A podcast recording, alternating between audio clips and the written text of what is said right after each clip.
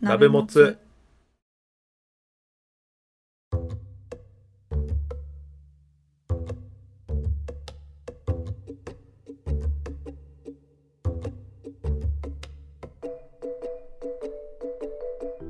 同じ鍋のもつを食うのお時間です関谷です通民ですお願いしますよろしくお願いしますさあ早速お便りからいきたいと思いますおはいじゃあ読ませてもらいます願いしますもつネームいつだって兄貴さんありがとうございますありがとうございますお便りのフォームにて失礼しますいつだってリハビリアンナイトのパーソナリティのいつだって兄貴です兄貴ありポッドキャスト聞かせていただきましたがとうございますシャープ6電車はコントだと思うの回とても面白かったです電車の中でバンバン声をかけられるのを想像してみると車の中で聞いていましたが一人でゲラゲラ笑ってしまいましたうーん通勤前の気だるい時間が楽しくなりましたありがとうございますありがとうございますこちらこそそんな中で、シャープゼロ、はじめまして、自己紹介の回にて、おすすめのポッドキャストがあればとのことでしたが、大変恐れ多いのですが、我々、いつだってリハビリアンナイトも、ポッドキャストを始めましたので、ぜひお時間があれば聞いていただけると幸いです。今後の配信も楽しみにしています。失礼いたします。ありがとうございますありがとうございます。いやー聞きましたよいつだってリハビリやんないと聞きました。面白いよねめっちゃうん、短くて聞きやすいし。ラジオトークで配信されてるのね元はあー、だからそれを僕は Spotify で聞いたんですけどうん。多分いろんなとこと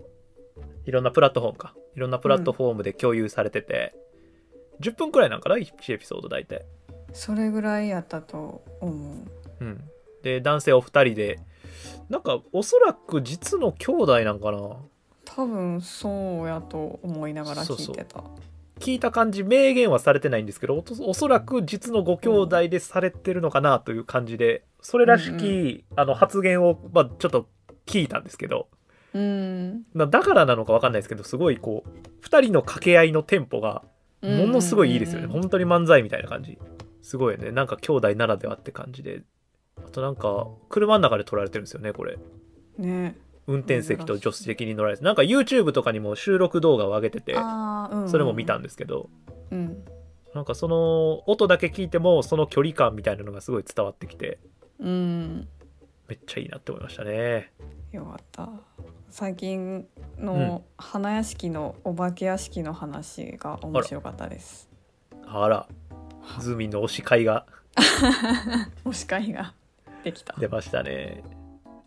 いやーまあリハビリアンナイトってついてるぐらいなんでなんかこう、うん最初の頃はお二人ともリハビリしてたみたいなうんうんうん話であったんですけど、あのー実は私もですねはい今リハビリの日々を送っていまして おお何のリハビリで実はあのウイルス性腸炎という腸炎にかかりましてもう私ここ2週間ぐらいバナナとうどんとヨーグルトしか食ってないんですよね えーガリガリになってます今本 当にベルトの穴が2つ動きましたいやそんなにいやこれちょっと聞いてもらっていいちょっとこれ長めに話させてもらっていいちょどうぞっといや実はまあなんか3月末にお腹痛いなってなったんですようんうんで胃腸薬ね飲んだんですよ僕アレルギー体質なんで薬とか基本的に飲まないようにしてるんですけどちょっとさすがに痛すぎるなってなってでちょっと収まったんですようんでそれも、まあ、23日かかってるんですけどでその間もうほぼ絶食状態でこの辺りで僕あーツイッターでつぶやいたんですよねおお腹痛いんですけどあはいはいはいあのーやってましたねお腹に優しい食事って何ですかって言ってもういろんな方からもうポッドキャストやっててよかったと思って めちゃくちゃ反応もらったんですよいやこれがいいですよあれがいいですよとかで久しぶりに友達とかも連絡もらって大丈夫みたいなうん優しいみんなってなってでちょっと落ち着いたんですよねそれでうんで落ち着いたからもうでもさすがにねで調べたらあんまり食べてないとうん逆に腸とか胃が弱ってくるというかあーその粘膜がなくなってきちゃうとだかうんらそれは胃に胃とか腸に良くないからちょっとは食べた方がいいですよみたいな記事を見かけて、うんうんうん食べなと思ってで夜におかゆ食べないともうさすがに白米3日4日食べてなかったんでやばいなと思ってあーうんうおんかゆとでもそれもおかゆにしたんですよおかゆとなんか根菜ってうん野菜の中でね根菜ってなんか腸の環境を整えるって聞かないです かあー聞いたような気もす気るがしますよね僕もそんな感じなんですよ聞いたような気がする根菜ってお腹にいいよなうんうんうんで思ってあのなんか惣菜買いに行って僕ごぼうのうんなんはかピリ辛なんちゃらみ たいな、いあピリ辛食べた食べたっていうか買ったんですよねなんかその、はいおかゆが味薄くて食べれへんのですよでねはいあの僕これ後から知ったんですけどうん根菜は根菜でもごぼうってめっちゃ繊維が多いらしくてあー一番消化に良くないらしいん ですよ弱ってる腸に食べたらいっちゃんダメなもんらしくてしかもちょっと辛いやつそうちょっと香辛料入ってるとかもう最悪なんです よでもうそれでが最後の一撃だったみたいで次の日僕あー立てへんぐらいお腹痛くなったんですよえーあの立てへんぐらいお腹痛くなったことあります皆さんもうねびっくりしてでしかもそれが日曜日だったんですようわー病院閉まっててそのの消化器官系の消消化器系の病院が閉まっててあもうこれ一日我慢しなあかんと思って、でもうそれこそ胃腸薬飲んでなんとかななんとかなるかななんとかなるかなと思ってうでわ次の日朝起きたらもう信じられへんぐらい痛いんですよやばーでもその間僕全く何も食べてないんですよもう水も飲まれへんのですよもうお腹痛すぎて、えでもう動かれへんからと思ってーもあーうんう仕事全部キャンセルして、うん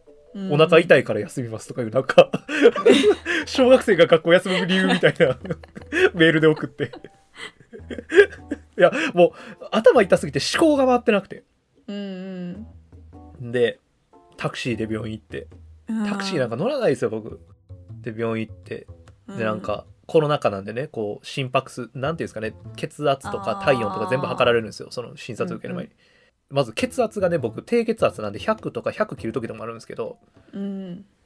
なんか120とかあるんですよもう僕からしたらだから普通の120の人が140とかな150とかそんなんなんですあーめっちゃ心拍数上がってるとお腹痛すぎて「え大丈夫ですか?」みたいな「いや大丈夫じゃないです」とか言って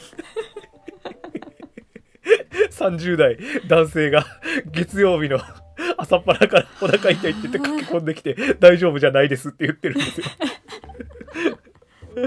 でも看護婦さんとかもちょっとびっくりしててうんですぐ見てもらったんですけど「虫垂炎とかじゃないですか?」みたいなでも全然「いやもうそんなんじゃないです」そそんなんじゃないです、今も痛いのいやもう痛すぎますうん、でもすぐエコーとかされてうんうんうんで腎臓肝臓胆のとか見られて、いやこれ全部綺麗だなみたいなでも全然原因がわからなくてすぐなんか「え検尿とレントゲン取ります」みたいなおおでレントゲン取ってすぐ結果出ますっつって、で血尿が出てますみたいなーえと思ってでえー、そんなそんなことなってた怖っいや今やから笑えますけど僕死ぬかと思いましたマジでレントゲン見たらうんあのまあ胆石とかは溜まってないからその尿管結石とかではないですみたいなうんでもなんかもう一枚パンって出てきたやつ見たら腸のところが白いもやめっちゃあるんですよ、これ全部炎症起こしてるとこだからねってや ば言われてえ俺死ぬんと思ってマジで えそれ俺腸取らなあかんのかなと思ったんですよもうでうもわそれぐらい痛かったんですよ本当にうんうんうんでもすぐ点滴もう痛み止めとで何も食べてないっていうからそのなんていうんですかね電解質そのエネルギーがいろいろ入ったやつをね血液に入れますみたないなうんでもその間もずっと痛いしでも僕初めてですよあの点滴の袋2個ぶら下げられたのうん二個とかあるんやいや2個同時にぶち込みました血管にいやんで1時間ぐらいしたらまあ全部終わるんですけど全然痛いんですようんいや痛いやんってなって切れてるでもまたタクシー乗って帰ってほんだら、うんその家着いてもう30分ぐらいしたらすっごい痛みが引いていってうんうん1時間ぐらいしたら、うんであめっちゃ効いてると思ってもうすぐ薬飲んでまた痛み止めいっぱいもらったんですけどうんでもうそっからはもう全然何も食えてなくておおいまだに1週間もう2週間だったんか痛く一番最初に痛くなり始めたからもう今2週間経ってるんですけどマジでバナナとうどんとヨーグルトしか食べてないんですよ 僕で、えー今日初めて固形のうどんを食べれたんですよ、おー今までそのドロドロに溶かしたうどんというかその細かく切ってあー煮込んでちょっとドロドロになったうどん食べてたんですけど今日初めて今、2時間ぐらい前に固形のうどんを食べてみたんですけどだ食べれたんですけどあー今すっよかごい胃がギュルギュルいっててやばー 久しぶりに食ったからそうなんやいやもうそんな状態でいや僕ね本当にその最初診断される時もね原因わからんからってまずこう聴診器当てたりするじゃないですか,、うんうんうんすするみたいでうん当てた時にお医者さんが一言「うーん腸が動いてないね」って言われたんです よあのなんか皆さんもご経験あると思うんですけど1日食べれないとかあるじゃないですかご飯食べれないとか、はいでそうなった時ってギルギル言うじゃないですか胃がなっちゃうとあかーお腹減ってもギルギルなるじゃないですか、うんうんで要は胃が空でもいいって動くんですし腸も動くんですけど、うん僕まっさらな空っぽの状態で全く動いてなかったらしいんですよ、へーま、マジやばいってなっていやそれで今2週間ぐらいほぼほぼ何もちゃんと食べれてない白米は一切食べてないえー、そうなんいつ頃になったら食べられるとかそういうのは話し合った1週間ぐらい治るみたいですけど僕の周りはなんか結構重症だったんだと思いますけどねまあ来週あ来週っていうか収録で言うと次次回かな、うんうんうんまあ、もっと元気だと思うんですけど、はい、もうそうだ今回はズーミンにお任せ会なんですけどとかとか言いながらもう俺何分喋った今この 話うめんめちゃくちゃ喋っ てる元気ちゃうちゃくちゃ元 気いや全然元気ないマジでびっくりしまあたまあめちゃくちゃ痩せてるんですよとにかくうんそうやねちょっとこけたな画面越しでも分かりますよ ねいやもうでも本当にいやまあまあでも本当に元気になったんであのうんツイッターとかでめちゃくちゃ反応しれしてくれた方々本当にありがとうございましたっていうのをちょっとお伝えしておきたかったっていうの といやそのお腹痛がすごい時にこうツイッターとかで実はなんかいっぱいリプもらったりとか、なんかうんうん番組の感想とか頂いただいてるのにあのお腹痛すぎて頭回らなくてちゃんと返せてないのが結構あって そうあでーいあのお松さんとかねあの関庵と建築トークしたいとか言ってくれてるんですけどあーなんかめっちゃぼやーって返 して失礼やったなと思ってあー本当ちょっと言い訳なんですけどちょっと本当にお腹痛くて頭回ってなくてすいませんあの回復したらちょっといろいろねあのぜひね活動再開したいいや本当は4月に東京行こうって話もしてたんですようん行きたい展覧会があるんですよ吉坂隆正っていう建築家やあの展覧会があってはいはい本当に東京に行って対面でズーミンと1 1回ぐらいちょっとお話ししたいなって思ってたんですけどちょっとさすがに今の体調でいくともつ鍋食うどころじゃないしそうタイトル変えなあかんくなるからうどんとかにせなあ かんいや本当に今もうお腹ギュルギュルなってるんですよマジで音入ってないかなと思って心配してるんですけど入ってるかもしれんいや本当あのちょっとはい頑張ってあの体は本当消化器官は全部オーバーホールするつもりで今直してるんでそうですねそれが大事一番大事です、声は元気なんですけどねちょっと本当に痩せ細ってるんで ちょっと元に戻していきたいなと思ってるんですけどはい、すいませんあのそうそうだからツイッターとかで反応してくれた方々ちょっとすいませんでしたっていうのだけちょっと一言すいませんっていうはい、はい、本当にありがとうございましたあの本当に元気にいやもう元気づけられましたあのいろんなリプライで治るまでちょっともうしばらく辛抱かもしれませんが頑そう張でっすねてください、なんで私もリハビリやんないとだお後がよろしいようでありがとうございます いやでもほんまにはい当たり前のことを今から言うけど、うんよく噛んで食べた方がいいよ ね食事って大事ですね大事ですうん本当に大事本当に胃腸って大事大事あのその胃腸炎ってこの時期流行るらしいんですけどやっぱりそのおー体力的に弱ってたりとか免疫が下がってる時にその隙につけ込むというかウイルスがあー普段の免疫だったら跳ね返せてるいろんな菌が体が反応しちゃってそういう炎症を起こすからうん3月4月ってこういう腸炎とか胃腸炎になる方多いんですってそうなんやだからあなたもそれだと思いますよみたいなこと言われてあまあでも僕の場合は結構ひどい感じもともとかなり胃が荒れてたんか、あ胃とか腸か荒れてたんかもしれないですけど、だからあの皆さんも気をつけてほしいなっていうことをすごく思いましたね。うんうん、やっぱ3月忙しかったんですよね僕。いやそうやねずっと働いてるなとは思っていたやそうなんですよちょっとねだから働き方とか気をつけないとダメですねあーもう一回当たり前のこと言いますけどやっぱり体調管理って大事、大事大事ですよ大事大事 食事大事大事好きな時に好きなもん食べれるって本当に幸せなことなんだなって思ってます今いやもう2週間白米食べれない気持ちを味わってみてください本当にいやでもでもねそうやねもう僕す最近なやっと数日前にやっと食欲が戻ってきたぐらいだったんですよあー食欲もなくてそうなんやうん。いやもう僕毎日コロッケ食べたいぐらいコロッケ好きなんですけど、あーうんもうコロッケが食べれないっていうのが今辛くて揚げ物じゃないですか。うんうんうんもう食べれないの本当辛くて今お肉も食べてないんですよ。まあ仕方ないよな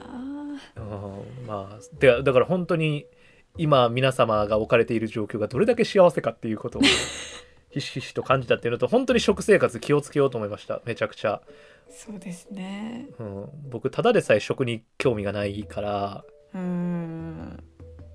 いやーあとは睡眠ちゃんととって休みもしっかりとってくださいいや本当そうですよね気をつけます、はい、はいじゃあ、えー続いてお次のお便り読ませていただきますはいはいモツネームカルパスパスカルさんありがとうございまあすりがとうございます関谷さんズーミンさんこんにちはこんにちはこん。にちいつも楽しくラジオを聞かせていただいています。はい。関谷さんに習って電車で人間観察してみて面白い子供がいたので紹介させていただきます。うん。仕事帰りで電車に乗っている時塾帰りらしい小学生ぐらいの子供が2人で席に座っていましたうん。なんとなしに2人の会話を聞いていると片方がふと外の夜景を見て「うわめっちゃ綺麗リアルっぽくない?」と言っていてびっくりしましたおお。リアルっぽいも何もリアルやんと普通覚えますよねうんうんうん今の子供にとってリアルイコール CG グラフィックのように綺麗なものという認識なのかと想像してしまいました、はいはいはいはい。私は常識人なのでリアルイコール現実としか思い浮かばないのですがお二人はリアルと聞いて何を思い浮かべるでしょうかとのことですありがとうございます。ありがとうございます面白い話題。いおーてか、小学生が電車乗って塾に行ってるんですね、今。お まずそれがすごい状況。で、てか、これ仕事帰りってことは夜ですよね。そうやんねすいごい世界観やな。いや、でも今時かもしれないですね、こういう小学生も。うんで、本題はリアルですよ、リアル。うんはいリアルという言葉を聞いて何を思い浮かべるでしょうかどうですかなんかまあ普通にこうのんカルパス・パスカルさんと同じで現実っていうこととかなんか現実のことをえーと言葉としてなんか現実味あるなっていうこの表現でうんうんリアルっぽいなとかうん。使ったりする感じか な。あじゃあかなりカスパルカカルパスパスカルさん俺さこれ名前読まれへんねん本当ごめんなさいねカルパスカルパスパスカルさんに本当に失礼だと思ってるんですけどえなんかいやこのメールズーミンに呼んでもらった理由も実はそれでなるほ ど。カルカルおカ ルこれこれ嘘じゃないんですよカルパスカル嘘じゃないんですよカルえいやいやいやパスカルさんって呼ばせてくださいもうカ,、はいカルから始まるとなんか読めないです僕パスカルさんパスカルさんだったらいけるうんうん。パスカルさんがね、こう言ってくださってる、みたいなことがどっちかっていうとズーミンは思ってるってことですよね。近い感覚が。そうそうやと思う。なるほうん。ど。僕はですね、なんかリアルっていうとどっちかっていうとこう隠されたものとかのイメージの方が強いんですけどね。隠されたもの。なんか表面で見えてるものじゃなくて真実みたいな意味あーの方がリアル。あーあーあー。なんかうーんとねフィ、フィクションとリアルみたいなイメージかも。どっちかっていうとあ。た対義語がフィクションって意味。あーうんうんうんリアルとフィクションみたいなる。ほどでなんかこの話題もそのうん夜景が CG グラフィックみたいリアルっぽくないって話も、どっかの過去回で喋ってるんですけどうんその見た目が重要じゃなくなってきてるんじゃないかみたいな話をしたんですよ。ううんうなんかマッチングアプリかなんかの話の時にしたのかな。でたとあの時あんま深掘りできなかったんですけど時間なくて例えばなんかうん VTuber とか今、うんアバターとかはいメタバースみたいなのもまあ出てき始めてるじゃないですかはいなんかそういう発想にかなり近いのかなって思ってこの話題聞いてたんですよおーで別に見た目はもうフィクションであることをみんな受け入れてて当たり前だと思っているうんうんから別にビジュアルとか見た目は重要じゃなくなってきているうん別にフィクションでもいいしリアルでもいい現実でもいいし虚構でもいいみたいなっうんていう意味でいくと僕の思うリアルっていうのはその表面では現れてないもっと内側にある隠されたものみたいなうんはあ真実って意味かなっていうことをすごく思ったりしてたなるほどでですよはいあのせっかくなんで私最近広辞苑を買ったんですよおーなんで、えーこのリアルっていうのをちょっと広辞苑で引いてみようかなと思います、おーでかい広辞苑でそうなんですよいやなんかポッドキャストやってたらさうん結構こう言葉大事やなって思うことが多くなってうんうんでなんかちゃんとこう正しい言葉を正しい用法要領で使えるようになりたいなと思って、うんまあ、練練習というかうん日々の何意識うんが大事かなと思って、まあ、ちょっと広辞苑とかで気になった言葉とか調べる癖つけようと思って買ってみたんですよおーいいなやっぱ紙がいいですねうん別にネットで調べたら出るけれども。あ、ありましたお。えっ、と、あ、そうか、何個か意味がありますね。うんえーリアル。2つ意味があるんですけど、1つは、えー実際に存在する様。現実的、実在的。うんうんえ2つ目の意味が、真に迫った様。写実的。だそうですーん写実的とかいうのがなんか今回のあれに近いのかなおーえでも両方最初に言った方がそのカルパスパスカルさんあ現実的か言ってる方実在的とかかでもなん現か実的っていうのと写実的っていう意味かな、両方関庵の言ってるのもこの両方入ってそうな真に迫った様は俺に近かったもんね、うんうんおおなるほどなこれが広辞苑の答えです うんこれが一番の正解なんかなでもなんか辞典も面白いのよねこれ確かなんかうんいろんな辞典で全然書きぶりが違って いろんな風に捉えれるるみたいなのよく聞くよねうんまあ、こんな風に調べてみるのも面白いかもしれないですねいやだからすごい面白い話題でしたありがとうございますはいかあちょっとごめんなさい名前言えないパ スパスカルさんありがとうございましたありがとうございましたあの、またぜひ面白いこと見かけたら送っていただけると深掘りしていきたいなと思いますので、よろしくお願いします。お願いします続いてもう一方からい、やー、これちょっと気合い入れなあかんのですよね。おー来たえー、ちょっと訳あって私が読まさせていただきます。はいもう、うんいきますね。はい関谷様、ズー様、はじめまして。造物ネーム、お仕置き三輪車と申します。小生は2022年3月27日から鍋もつを聞き始めたばかりの、あぶくがたった、逃げたった。おお煮えたかどうだか食べてみようむしゃむしゃむしゃむしゃまだ煮えないリスナーでございましてシャープゼロからグツグツといやコツコツと聞き進めておるところではございますがシャープ7から全知天皇サンタさんを拝聴し似ても立ってももといいても立ってもいられずお便りをしたためておりますおいお仕置きお便りを書くのは乾燥してからの方がいいんでないのこれまでもそうしてきたじゃないよいやそげんこつなか乾燥する前に書いたこともあるばってん心配すなのうお仕置きお許しをいただきましたので早速ですが本題に早速という割には前置きが長いお仕置き飯に舌包みよう隅に置けないね クリスマスサンタにお願いするベスト5胃袋や小腸など本当にもらえそうなものがほとんどあらへんズー様ラインナップにアホやなぁと笑いながら関谷様が発した言葉に「んちょっと待てよザラバンシってなんやねんあの学校御用達の薄茶色いペーパーはわらばんしとちゃうんかいまさかの方言どっちがとなったリスナーは手を挙げてください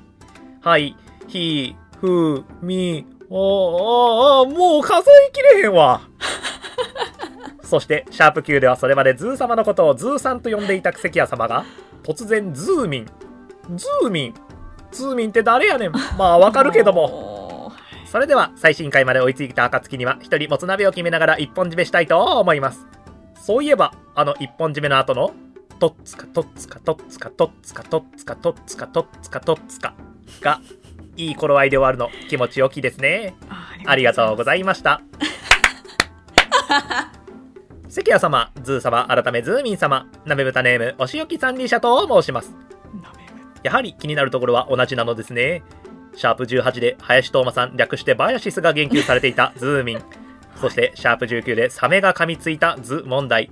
おー両巨頭とお便り内容が被ってしまうというお便りライターとしては最も恥ずべき有識事態を引き起こした小生の前回のお便りをどうぞ破り捨ててはくださいませんか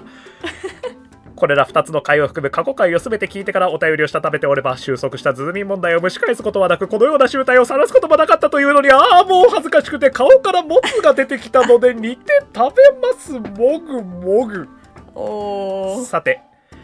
そのおかげで思い出したことがありますはいまさにひょうたんから駒転んでもただでは起きないお仕置き三輪車三輪車がこけるって相当ですよね確かに大学の時アルバイトをしていた焼肉屋さんで父さんと呼ばれる人がおりましたその人はひときわ背が高く長身の小生も見上げる1 9 0センチはあろうかという大男大きいお父さんみたいに大きいから父さんと呼ばれているのかなと思っていましたが実はその人名字が「と」「ほふる」という字ですね「とさん」でしたおー「とさん」では呼びにくいので「父さん」うんうんトさんは中国からの留学生でしたが日本語がとても上手でしたのでてっきり日本人だと思っていた小生は重ねてびっくりびっくり日本新記録そんなある日アルバイト先に新人が入ってきました中国からの留学生名前はか可能性のかですねかさんですうんうんかさん言いにくいですよねあもうお分かりですよねーこうして小生のアルバイト先には父さんと母さんが働くことになりましたあちなみに母さんは男性で見た目もおっさんでした。お客さんが聞いたらびっくりしますよね。びっくりびっくり日本新記録。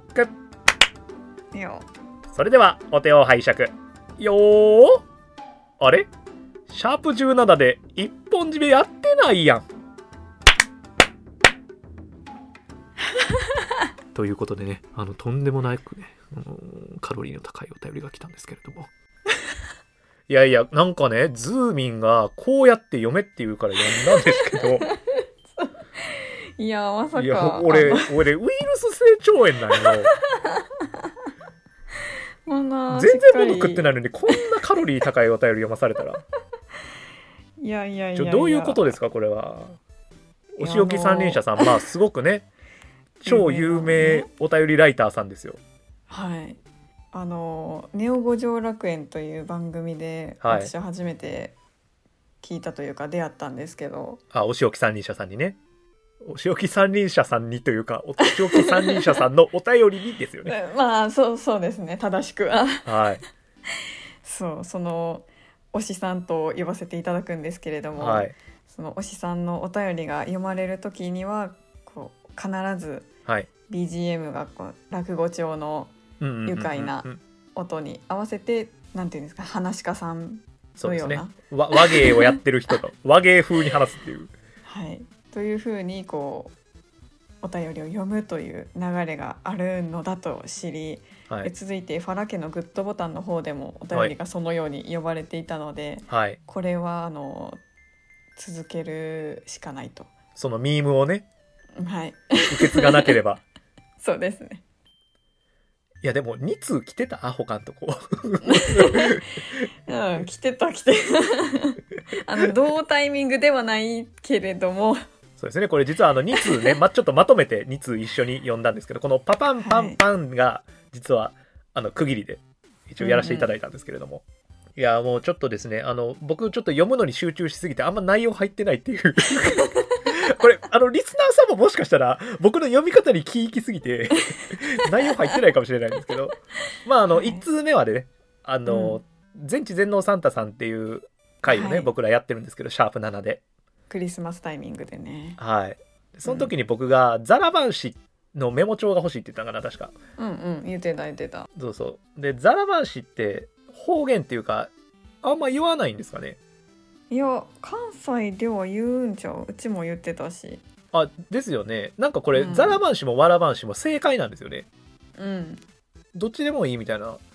なんかなんか地域によって違うんかな関西でも言わない人もいるんかもしれないですねああそうかもうんなんか一応ネットでいろいろ調べたんですけど両方正うんう解んみたいです、でもザラバン氏の方がなんか勝手やけど合ってるかなって思ってたうわ あ攻めるなあこれザラッとした感じがねそうだね確かになんか確かに質感を表してるのはザラバン氏かもねでわらばん氏は多分どっちかというと材料を表してるそうやね原材料表示みたいな感じだねなんでなんかこれすごい皮肉やなと思ったのはこのサンタさんにお願いするベスト5であの腸炎になった俺は何も言ってないのに今元気なズーミンが胃袋や小腸など欲しがってたっていうなんか今になってすっごい振り聞いてたなって思ってシャシャープ7から振ってたんやと思ってびっくりしたちゃんと健康な体を手に入れてました素晴らしいですね ズーミンのもとにはサンタさんが来たというお話でしたね、で後半は1通目で名前が気になったっていうのを言ってくれてたんですけどうんあ最近の回でねあのもうズーミン呼びで統一しますみたいな話をしたのでうん追いついた時にそれに気づいたっていうお話でしたねはいありがとうございますすごい感情がこもった文章だったんで感情を込めて読ませていただきましたけれども、なんか僕思ったんですけどお仕置き三輪車さんの文章読みやすいんですよだからのノリがいいんですようんリズム感がそうそうそうそうだから多分お仕置き三輪車さん書いた後一回自分でこれやってると思うんですよで修正して読みやすくくしてくれてると思いましたすごいさすがポッドキャスターさんですもんねでもありますよねうんお仕置き三輪車のエレクトリカルドライブ、押しドラですね。今年は2000文字のお誕生日のお便りを募集しているというはい、ぜひ皆さんも聞いてみてください。この大学時代のアルバイトの話も、うんトンチみたいな、マジ落語かと思った。こんな話ほんまにある枕ですよね。すごいうん ないやろこんなネタ持ってる人考えたんじゃん。あそうなん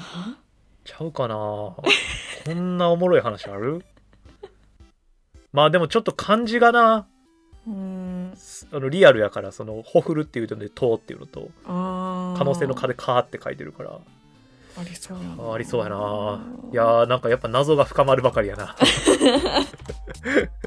いやめちゃめちゃ面白い文章でした。僕もなんかいい挑戦ができました。ありがとうございましたありがとうございました。またぜひあのこれからも聞き続けてもらえると嬉しいなと思ってます。あお願いしますりがとうございました。さあということで、あー本当にお便りがたくさん来ていますね。ですねありがたいあ。りがたい本当にありがたいなんか今回はこの僕お仕置き三輪車さんのお便りうんこんな感じで読んじゃったから、なんか変な感じで読んでくださいみたいなリクエスト来ないことだけを祈ってますけどね。それはフリやねいやいやいやいやいやうん本当にじゃあトッツカトッツカいきますかいきますでは今週のナメモスカイもこれにてお開きにさせていただきたいと思いますはい皆様お手を拝借よーっ